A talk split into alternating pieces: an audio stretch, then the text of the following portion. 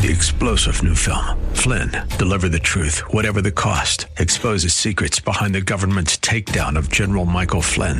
Flynn knew what the intel world had been up to. He ordered the first audit of the use of contractors. This set off alarm bells. He told the truth. He was the most dangerous person for Donald Trump to hire. They had to get rid of Flynn. Flynn, deliver the truth, whatever the cost. Available now. Watch it today. Go to salemnow.com. Salemnow.com. 9069.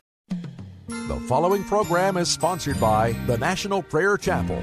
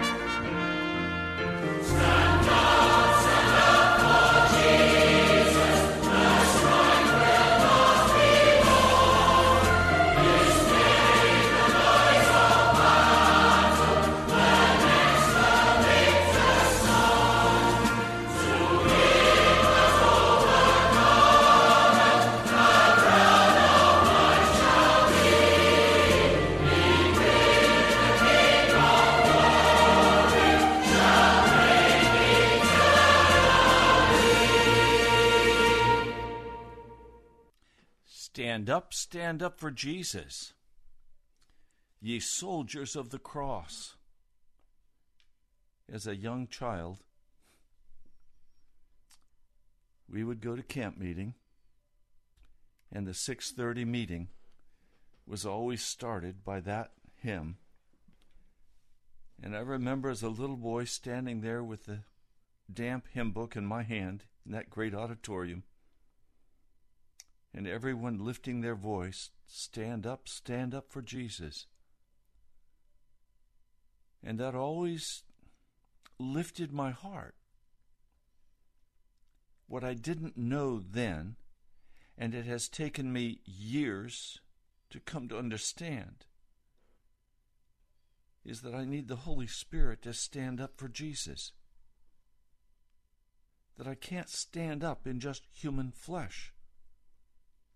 I have to stand up in the Spirit of the living God. Now, we didn't believe that in the church I was in as a child, but I've learned that. Welcome to Pilgrim's Progress. I'm Ray Greenley. With me in studio is my wife, Alexandra. Welcome. Thank you for joining us today. We want to share with you today another part of the story of Charles Finney. I want you to hear this story. If you've read it before, you've heard it before, listen as for the first time.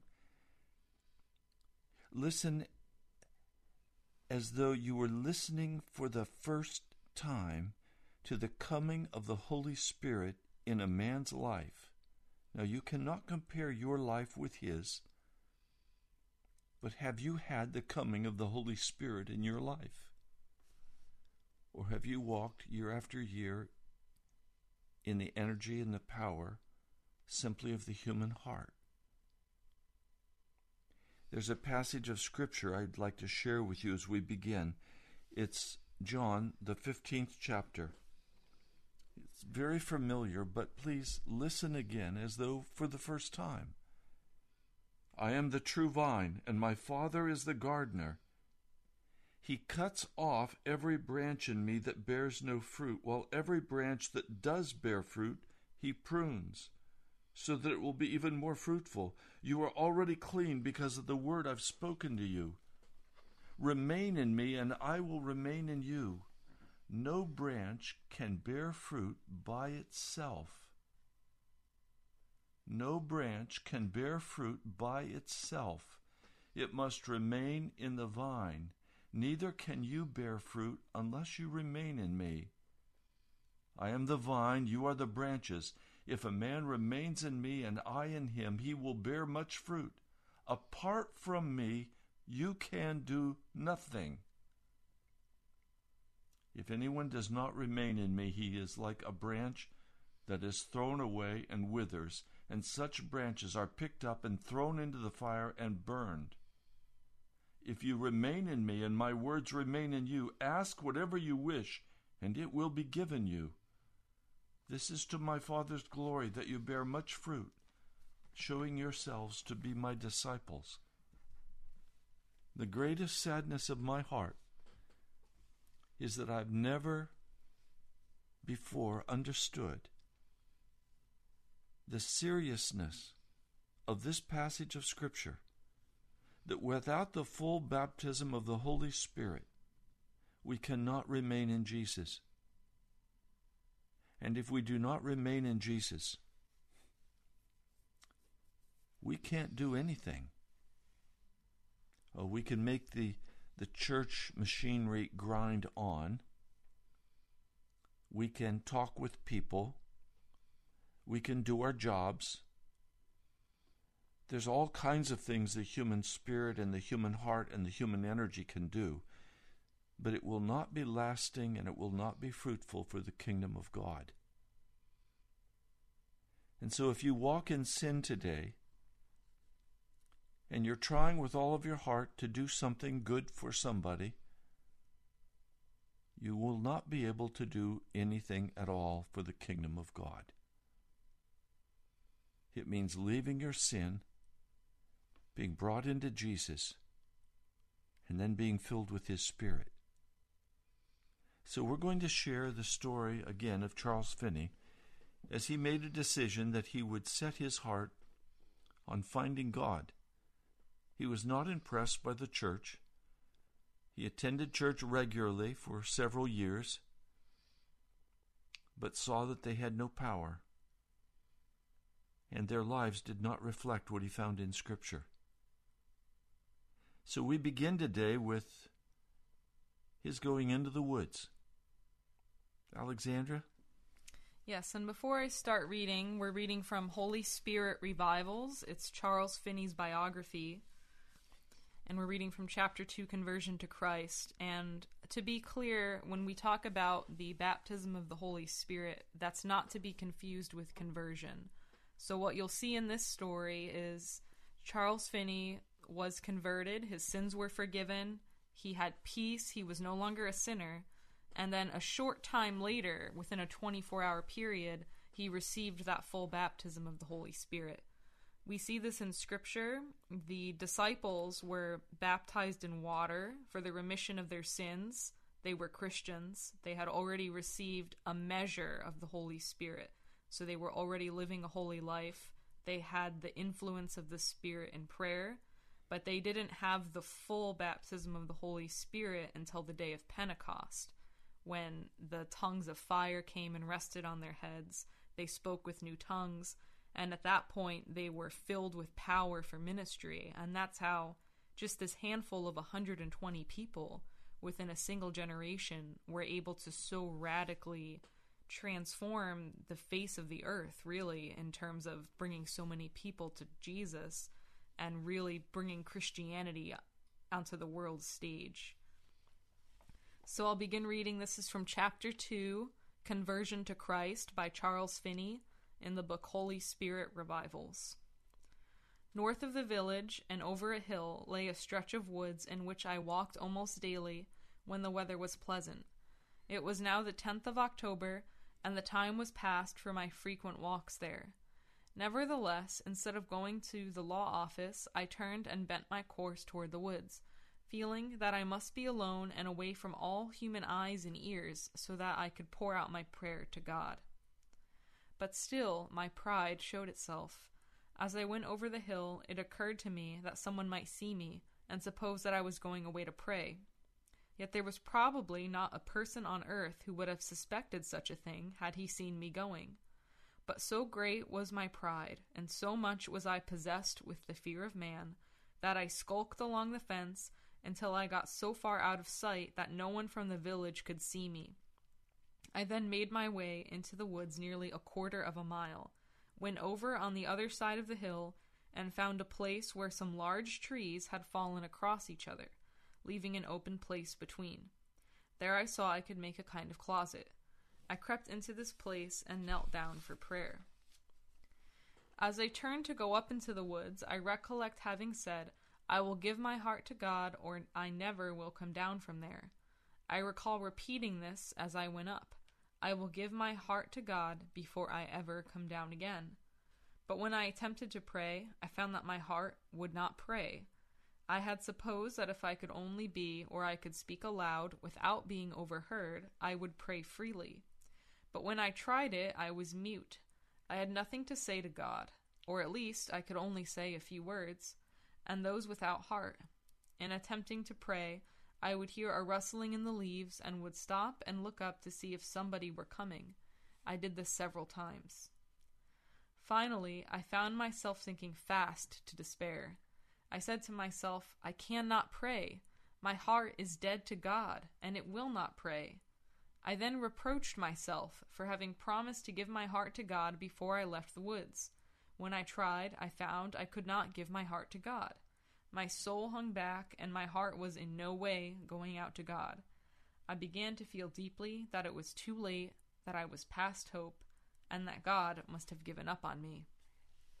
I then began to think my promise rash, that I would give my heart to God that day, or die in the attempt. It seemed to me as if that were binding upon my soul, and yet I was going to break my vow.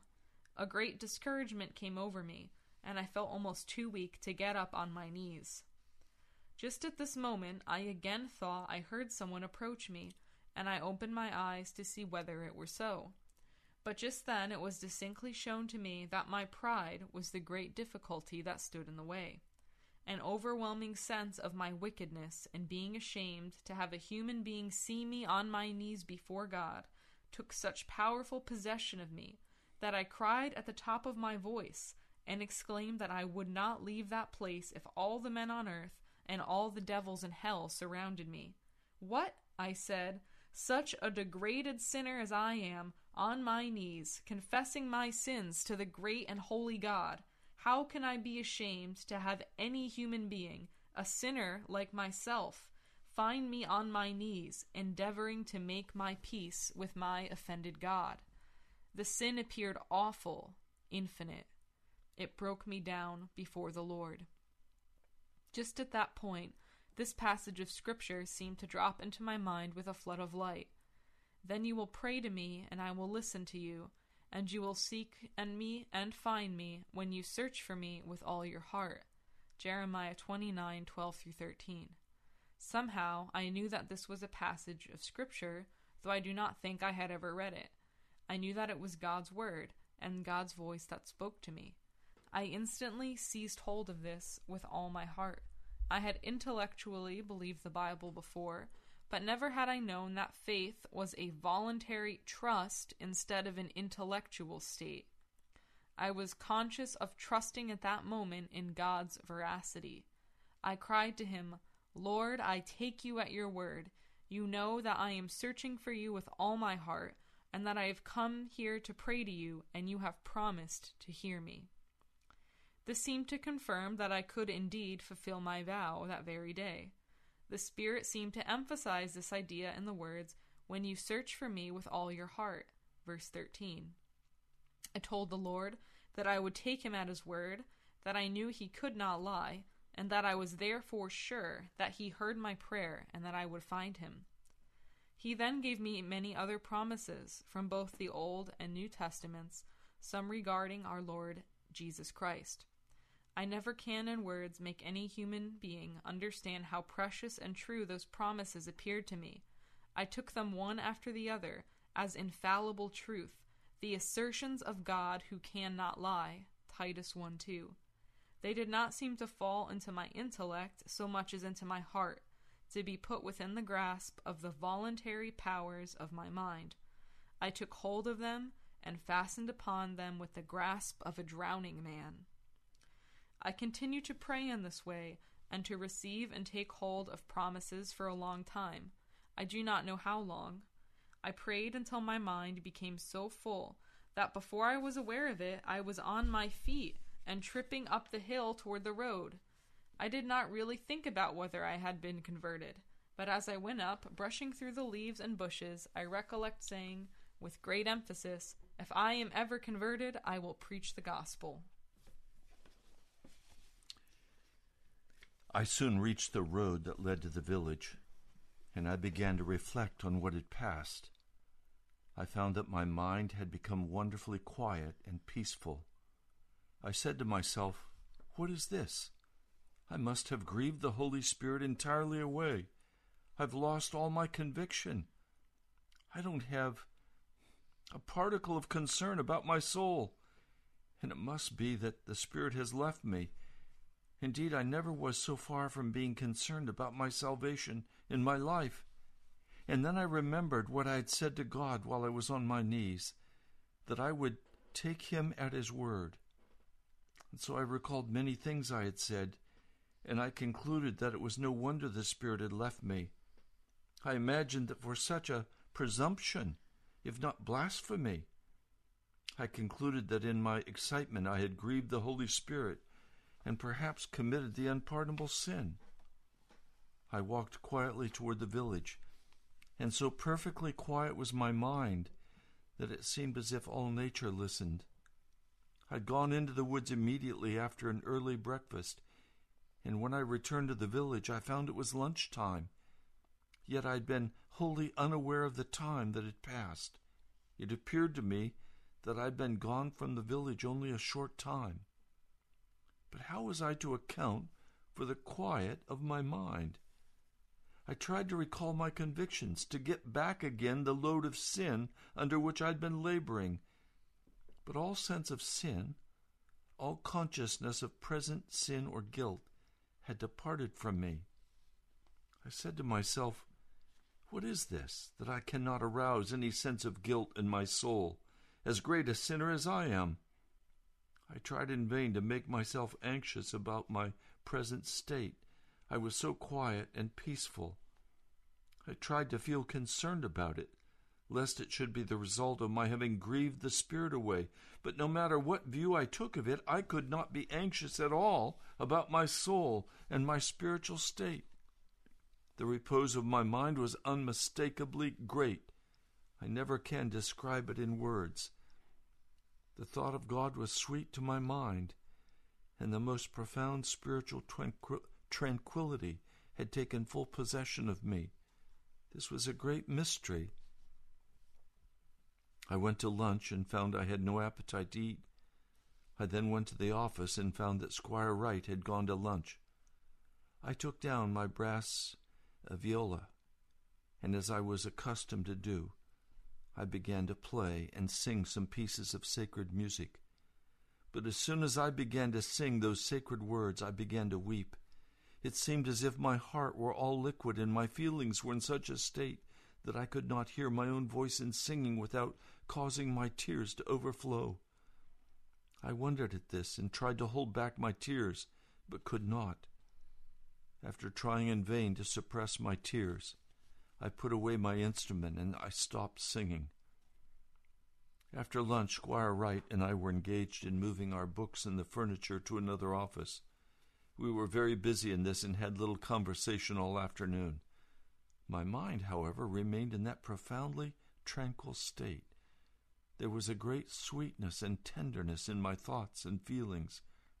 Everything appeared to be going right. Nothing seemed to ruffle or disturb me in the least. Just before evening, I decided that as soon as I was left alone in the new office, I would try to pray again. That I was not going to abandon the subject of religion and give it up at any rate. Therefore, although I no longer had any concern for my soul, I would still continue to pray. By evening, we got the books and furniture all adjusted, and I made a good fire in the fireplace, hoping to spend the evening alone. And just at dark, Squire Wright, seeing that everything was adjusted, bade me good night and went home. I accompanied him to the door, and as soon as the door closed and I turned around, my heart seemed to be liquid within me. All of my feelings seemed to rise and flow out, and the utterance of my heart was, I want to pour out my whole soul to God. The rising of my soul was so great that I rushed into the room behind the front office to pray. There was no fire and no light in that room. Nevertheless, it appeared perfectly lit to me. As I went in and shut the door after me, it seemed as if I met the Lord Jesus Christ face to face. It did not occur to me then, nor did it for some time afterward, that it was wholly a mental state. On the contrary, it seemed to me that I saw him as I would see any other man. He said nothing, but looked at me in such a manner as to break me down right at his feet. I have ever since regarded this as a most remarkable state of mind, for it seemed real to me that he stood before me, that I fell down at his feet and poured out my soul to him. I wept aloud like a child, and made such confessions as I could with my choked utterance. It seemed to me that I bathed his feet with my tears, but cannot recall that I had any distinct impression that I touched him. I must have continued in this state for a good while, but my mind was too much absorbed with the interview to recall anything that I said. Yet I know as soon as my mind became calm enough to break off from the interview, I returned to the front office and found that the fire I had made was nearly burned out. But as I turned and was about to take a seat by the fire, I received a mighty baptism of the Holy Spirit. Without any expectation of it, without ever having thought that there was any such thing for me, without any recollection that I had ever heard the thing mentioned by any person in the world, the Holy Spirit descended upon me in a manner that seemed to go through me, body and soul. I could feel the impression like a wave of electricity going through me. Indeed, it seemed to come in waves of liquid love. I cannot express it in any other way. It seemed like the very breath of God.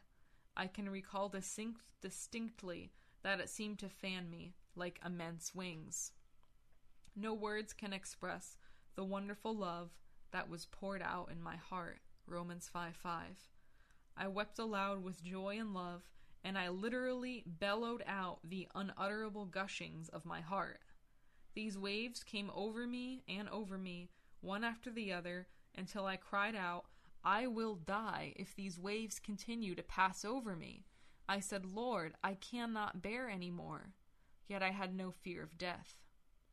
How long I continued in this state, with this baptism continuing continuing to roll over me and go through me, I do not know but I know it was late in the evening when a member of my choir, for I was the leader of the choir, came into the office to see me. He found me in the state of loud weeping and said to me, Mr. Finney, what ails you? I could not answer him for some time. He then said, Are you in pain? I gathered myself up as best I could and replied, No, but so happy that I cannot live. He turned left the office, and in a few minutes returned with one of the elders of the church, Elder B., whose shop was just across the way from our office. This elder was a very serious man, and I had scarcely ever seen him laugh. In my presence, he had been very watchful. When he came in, I was still in a state of loud weeping. Elder B asked me how I felt, and I began to tell him. Instead of saying anything, he fell into spasmodic laughter. It seemed as if it were impossible for him to keep from laughing from the very bottom of his heart. There was a young man in the neighborhood who had been a close friend of mine. Our minister, as I afterward learned, had repeatedly talked with him on the subject of religion and had warned him against being misled by me. Mr. Gale informed him that I was very careless about religion, and he thought that if my friend associated much more with me, his mind would be diverted and he would not be converted. After I was converted, my friend told me that he had said to Mr. Gale several times, when he had admonished him about associating so much with me, that my conversations had often affected him more religiously than his preaching. I had indeed shared my feelings a good deal with this young man. Just at the time when I was giving an account of my feelings to Elder B, this young man came into the office. I was sitting with my back toward the door and barely noticed that he came in. He listened with astonishment to what I was saying, and the first I knew, he partly fell upon the floor and cried out in the greatest agony of mind, Do pray for me! The elder of the church and the other member knelt down and began to pray for him, and when they had prayed, I prayed for him myself. Soon after this, they all left me alone. I then wondered, why did Elder B laugh so? Did he think that I was deluded or crazy? This thought brought a kind of darkness over my mind, and I began to ask myself whether it was proper for me, such a sinner as I had been, to pray for that young man. A cloud seemed to come over me. I felt I could not rest in anything. After a little while, I retired to bed, not distressed in mind, but still at a loss as to what to make of my present state. Notwithstanding the baptism I had received, my view was so obscured that I went to bed without feeling sure that my peace was made with God. I soon fell asleep, but almost as soon awoke again on account of the great flow of the love of God that was in my heart. I was so filled with love that I could not sleep. I fell asleep again and awoke in the same manner. When I awoke, this temptation toward unbelief returned upon me, and the love that seemed to be in my heart abated. But as soon as I was asleep, it was so warm within me that I would immediately awake. Thus I continued until late at night I obtained some sound repose. When I awoke in the morning, the sun had arisen and was pouring a clear light into my room. Words cannot express the impression that the sunlight made upon me. Instantly, the baptism that I had received the night before returned upon me in the same manner. I rose to my knees in the bed and wept aloud with joy remaining for some time too much overwhelmed with the baptism of the Spirit to do anything but pour out my soul to God. It seemed as if this morning's baptism was accompanied by a gentle reproof, and the Spirit seemed to say to me, Will you doubt? Will you doubt? I cried, No, I will not doubt. I cannot doubt. He then cleared the subject up so much that it was in fact impossible for me to doubt that the Spirit of God had taken possession of my soul. In this state, I was taught that justification by faith is a present experience. I had never distinctly viewed this as a fundamental doctrine of the gospel. Indeed, I did not know at all what it meant in the proper sense, but I could now see and understand what was meant by the passage having been justified by faith, we have peace with God through our Lord Jesus Christ. Romans 5 1. I could see that from the moment I believed while up in the woods, all sense of condemnation had entirely dropped out of my mind, and I could not feel a sense of guilt or condemnation by any effort that I could make. My sins were gone, and my sense of guilt was gone, as if I had never sinned. This was just the revelation that I needed. As far as I could see, I was in a state in which I did not sin. Instead of feeling that I was sinning all the time, my heart was so full of love that it overflowed. My cup ran over with blessing and with love, and I could not feel that I was sinning against God, nor could I recover the least sense of guilt for my past sins. On that same morning, I went to the office And there I was experiencing the renewal of those mighty waves of love and salvation flowing over me. And when Squire Wright came into the office, I said a few words to him on the subject of his salvation. He looked at me with astonishment, but maybe made no reply. He dropped his head. After standing a few minutes, he left the office. I thought no more of it then, but afterward I found that the remark I had made had pierced him like a sword, and he did not recover from it until he was converted. Soon after, Squire Wright had left the office. Deacon B came into the office and said to me, Mr. Finney, do you recall that my case is to be tried at ten o'clock this morning? I suppose you're ready? I had been retained to act as his attorney. I replied to him, Deacon B, I have a retainer from the Lord Jesus Christ to plead his cause, and I cannot plead yours. He looked at me with astonishment and said, What do you mean? I told him in a few words that I had enlisted in the cause of Christ, and that he must go and get somebody else to attend his lawsuit. I could not do it. He dropped his head and went out without making any reply. A few moments later, in passing the window, I observed that Deacon B was standing in the road, seemingly lost in deep meditation. He went away, as I afterward learned, and immediately settled his suit. He then committed himself to prayer and soon got into a much higher religious state than he'd ever seen before.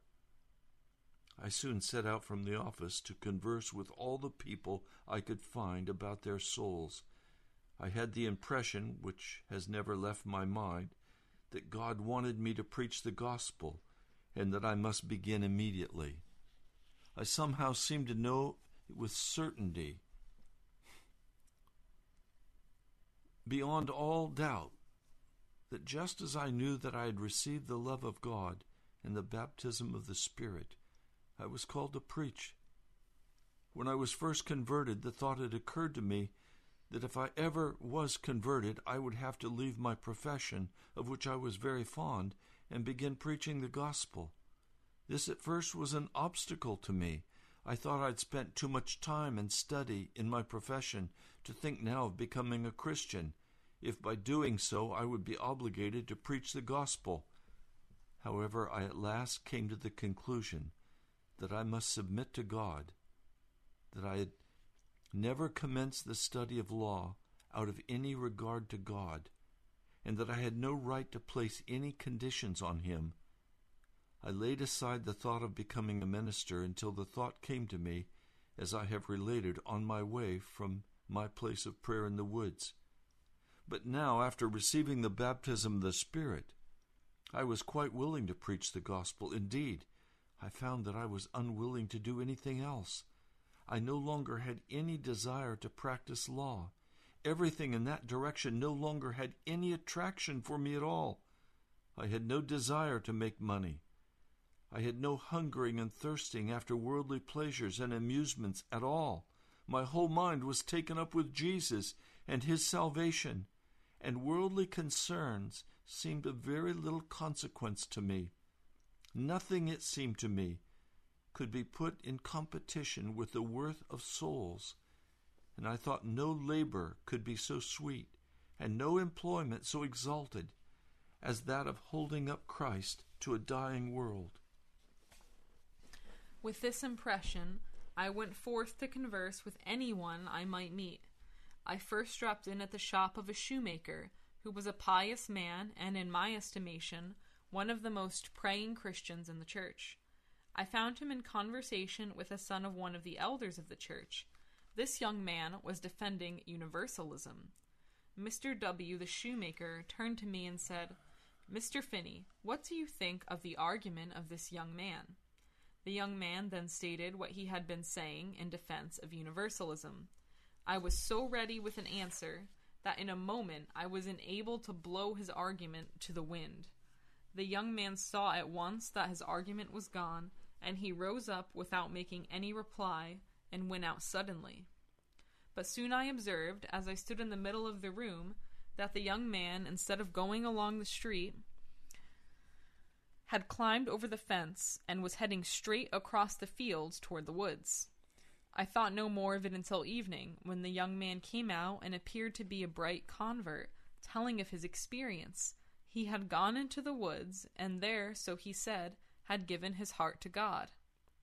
I spoke with many people that day, and I believe the Spirit of God made lasting impressions on every one of them. I cannot remember one whom I spoke with who was not soon after converted. In the afternoon, I called at the house of a friend, where a young man lived who was employed in distilling whiskey. The family had heard that I had become a Christian, and as they were about to sit down to tea, they urged me to sit down and have tea with them. The man of the house and his wife were both people of faith, but the wife's sister, who was present, was unconverted. The young man who distilled whiskey, a distant relative of the family, was a rather outspoken and talkative Universalist, a young man with a good deal of energy. I sat down with them to tea, and they requested me to ask a blessing. Though I had never before asked a blessing, I did not hesitate a moment, but commenced to ask the blessing of God as we sat around the table. I had hardly begun before the state of these young people rose before my mind and excited so much compassion that I burst into weeping and was unable to proceed. Everyone around the table sat speechless for a short time while I continued to weep. Suddenly, the young man moved back from the table and rushed out of the room. He fled to his room, locked himself in, and was not seen again until the next morning when he came out expressing a blessed hope in Christ. He had been for many years an able minister. He has been for many years an able minister of the gospel. In the course of the day, my conversion had created a good deal of astonishment in the village. In the evening, without any appointed time having been set that I could learn, I observed that the people were going to the place where they usually held their prayer meetings. I afterward learned that some time before this, some members of the church had proposed to make me a subject of prayer. I also learned that Mr. Gale had discouraged them, saying that he did not believe I would ever be converted, because I was very much enlightened upon the subject of religion, but very much hardened. Furthermore, he said he was almost discouraged that although I led the choir and taught the young people sacred music, they were so much under my influence that they would probably not can be converted, while I remained in Adams. After I was converted, I found that some of the wicked people in the town had hidden behind me.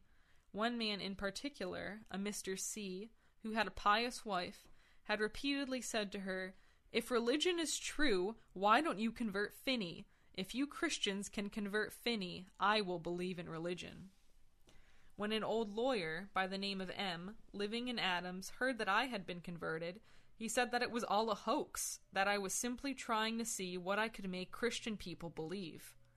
However, with one consent, the people seemed to rush to the place of worship. I went there myself. The minister was there, along with nearly all the principal people in the village. No one seemed ready to open the meeting, but the house was packed to its utmost capacity. I did not wait for anybody, but arose and began saying, that I then knew that religion was from God. I went on and told such parts of my experience as it seemed important for me to tell. This Mr. C, who had promised his wife that if I was converted he would believe in religion, was present. Mr. M, the old lawyer, was also present. What the Lord enabled me to say seemed to take a wonderful hold upon the people. Mr. C got up, pressed through the crowd, and went home, leaving his hat.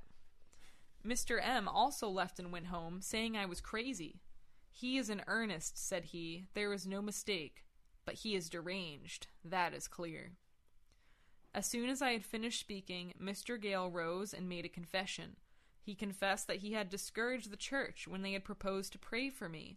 He said also that when he had heard that day that I was converted, he had promptly said that he did not believe it. He said he had no faith. He spoke in a very humble manner. I had never before prayed in public, but soon after Mr. Gale was through speaking, he called on me to pray. We had a wonderful meeting that evening, and from that day we had a meeting every evening for a long time. The work spread on every side. As I had been a leader among the young people, I immediately set up a meeting for them, which they all attended. I gave up my time to labor for their conversion, and in a very wonderful manner the Lord blessed every effort that was made. They were converted one after another with great rapidity, and the work continued among them so that only one of them was left unconverted. The work spread among all classes of people and extended itself not only through the village, but also out of the village in every direction. My heart was so full that for more than a week I did not feel at all inclined to sleep or eat. I literally seemed to have meat to eat that the world knew nothing of. John 4:32. My mind was overflowing with the love of God. I went on in this way for a good many days until I found that I must eat and sleep or I would become insane. From that point, I was more cautious in my labors, ate regularly, and slept as much as I could. The Word of God had wonderful power. Every day, I was surprised to find that a few words spoken to an individual would stick in his heart like an arrow. After a short time, I went to Henderson to visit my father. He was an unconverted man, and only one of the family, my youngest brother, had ever made a profession of faith. My father met me at the gate and said, How do you do, Charles? I replied, I am well, father, body and soul. But, father, you are an old man. All your children are grown up and have left your house, and I never heard a prayer in my father's house. My father dropped his head, burst into tears, and replied, I know it, Charles. Come in and pray. We went in and engaged in prayer. My father and mother were greatly moved, and in a very short time they were both converted. I remained in that neighborhood for two or three days and conversed with as many people as I could. I think it was on the following Monday night that a monthly prayer meeting was held in Henderson. Despite having two small churches, the town was very much a moral waste, and at this time, religion was at a very low ebb. My youngest brother attended this monthly prayer meeting and afterward gave me an account of it. Because few people typically attended the meeting, it was held at a private house. A few of the members of the Baptist Church and a few Congregationalists were present. The deacon of the Congregational Church was a feeble old man by the name of M. He was quiet in his ways and had a good reputation for piety, but seldom said much to anyone upon the subject. He was present, and they called on him to lead the meeting. He read a passage of Scripture according to their custom. They then sang a hymn, and Deacon M stood up behind his chair and led in prayer. The other people present, all of them professors of religion, knelt down around the room. My brother said that Deacon M began to pray as usual in a low, feeble voice, but soon began to raise his voice, which became tremulous with emotion. He proceeded to pray with more and more earnestness, until soon he began to rise up on his toes and come down on his heels again and again, so that everyone could feel the jar in the room. He continued to raise his voice, rise up on his toes, and come down on his heels more emphatically each time. As the spirit of prayer led him onward, he began to raise his chair together with his heels and bring that down upon the floor, and soon he raised it a little higher and brought it down with still more emphasis. He continued to do this more and more until he would bring the chair down as if he would break it to pieces. In the meantime, the believers who were on their knees began to groan, sigh, weep, and agonize in prayer. The deacon continued to struggle until he was nearly exhausted. When he ceased, no one in the room could get up from his knees. The people could only weep and confess and melt down before the Lord. From this meeting, the work of the Lord spread forth in every direction, all over the town and thus it spread at that time from Adams as a center throughout nearly all the towns in the county. I have said that I was converted in a grove where I went to pray, and that Squire Wright, in whose office I studied law, was convicted that same day. Very soon after my conversion, several other cases of conversion occurred that were reported to have taken place under similar circumstances. That is, people went up into the grove to pray, and there they made their peace with God. When Squire Wright heard them tell their experiences, one after another in our meetings, He insisted that he could pray anywhere and he, that he was not going to go up into the woods to have the same story to tell that had been so often told. Although this was a thing entirely immaterial in itself, it was a point on which his pride had become committed. Therefore, he could not get into the kingdom of God in this state. I have since found a great many cases of this kind, where a sinner's pride of heart commits him to some question, perhaps something immaterial in itself. In all such cases, the dispute must be yielded, or the sinner will never get into the kingdom of God. I have known some people to remain for weeks in great tribulation of mind, pressed by the Spirit, but they could make no progress until the point upon which they were committed was yielded. After Squire Wright was converted, he said that he had been made to see that it was pride that had made him take that stand, and had kept him out of the kingdom of God. Still, he had not been willing to admit this even to himself. He had tried in every way to make himself believe and to make God believe that he was not proud. One night he prayed all night in his parlor that God would have mercy on him, but in the morning he felt more distressed than ever. He finally became enraged that God did not hear his prayer and was tempted to kill himself. He was so tempted to use his penknife for that purpose that he actually threw it as far as he could so that it might be lost and this temptation would not prevail. On another night, after returning from a meeting, he was pressed with a sense of his pride and with the fact that it prevented his going up into the woods to pray. He therefore looked around for a mud puddle in which to kneel down, so that he might demonstrate that it was not pride that kept him from going into the woods. Thus he continued to struggle for several weeks. But one afternoon I was sitting in our office in the company of two elders of the church when the young man whom I had met at the shoemaker's shop came hastily into the office and exclaimed as he came, Squire Wright is converted. I went up into the woods to pray, and I heard someone shouting very loud. I went up to the brow of the hill, where I could look down, and I saw Squire Wright pacing to and fro, singing as loud as he could sing. Every few moments he would stop, clap his hands with his full strength, and shout, I will rejoice in the God of my salvation. Then he would march and sing again, and then stop, shout, and clap his hands. While the young man was telling us this, Squire Wright could be seen coming over the hill. As he came down to the foot of the hill, we observed that he met Father T, as we called him, an aged Methodist brother. He rushed up to him and took him right up in his arms. After setting him down and conversing a moment, he came rapidly toward the office. When he came in, he was sweating profusely. He was a heavy man, and he cried out, I've got it! I've got it! clapped his hands with all his might, fell to his knees, and began to give thanks to God. He then gave us an account of what had been passing in his mind and why he had not obtained a hope before. He said as soon as he gave up that point and went into the woods, his mind was relieved, and when he knelt down to pray, the Spirit of God came upon him and filled him with unspeakable joy. From that time, Squire Wright took a decided stand for God. We're almost out of time. You know, I as I listen to this story, it's so plain. The difference was the power and presence of the Holy Spirit in Charles Finney's life. His words had no power until the Holy Spirit came. In this wonderful baptism, this Pentecost baptism, do you need this baptism?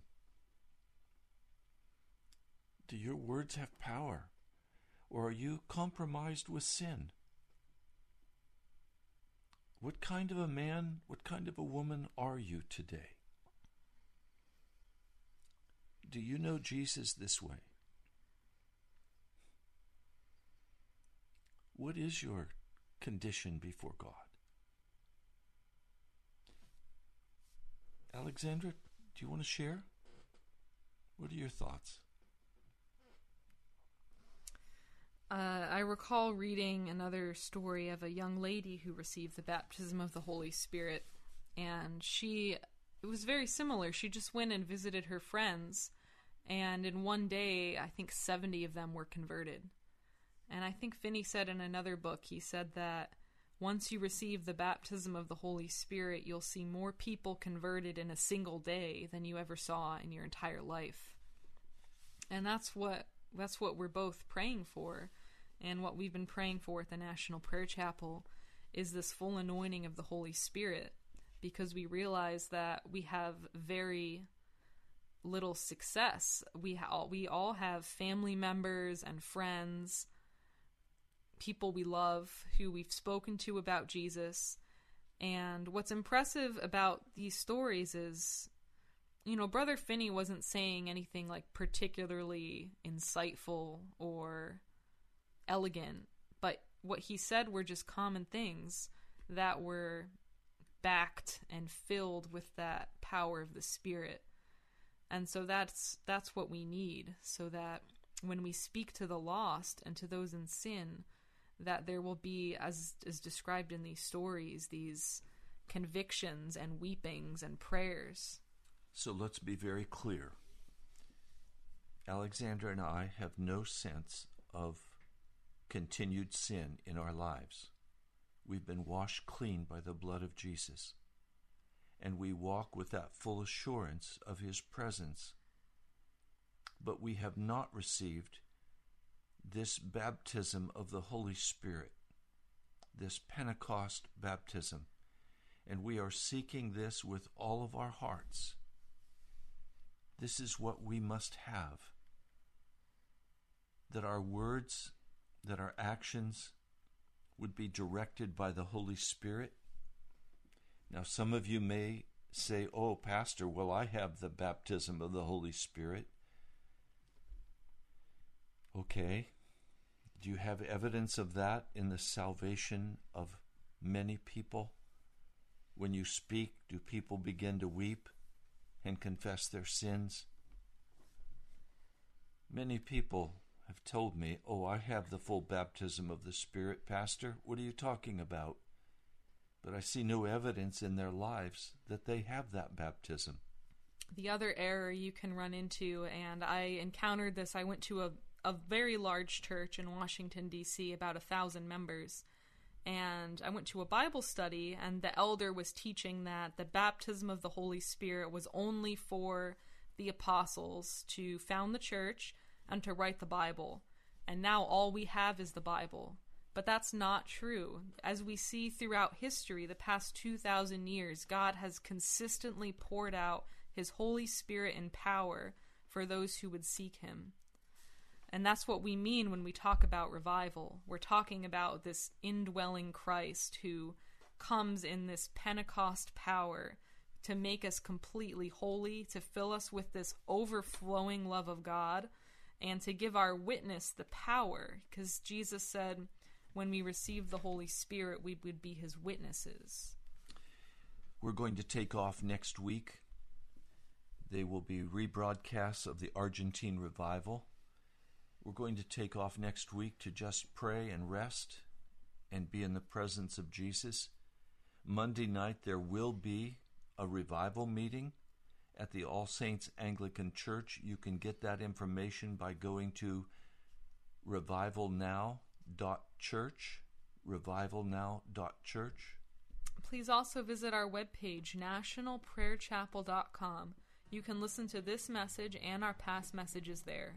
That's nationalprayerchapel.com. God bless you, my brother, my sister. Join us in crying out for this full baptism of the Holy Spirit. We love you.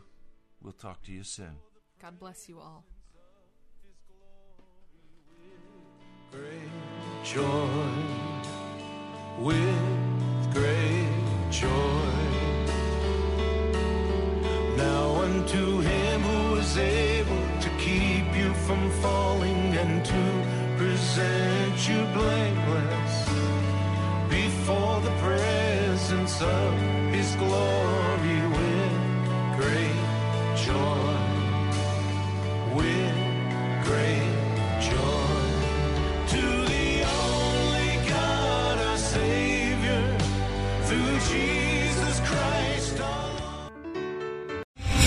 star general Michael J. Flynn, head of the Pentagon Intelligence Agency, knew all the government's dirty secrets. He was one of the most respected generals in the military. Flynn knew what the intel world had been up to, he understood its funding. He ordered the first audit of the use of contractors. This set off alarm bells.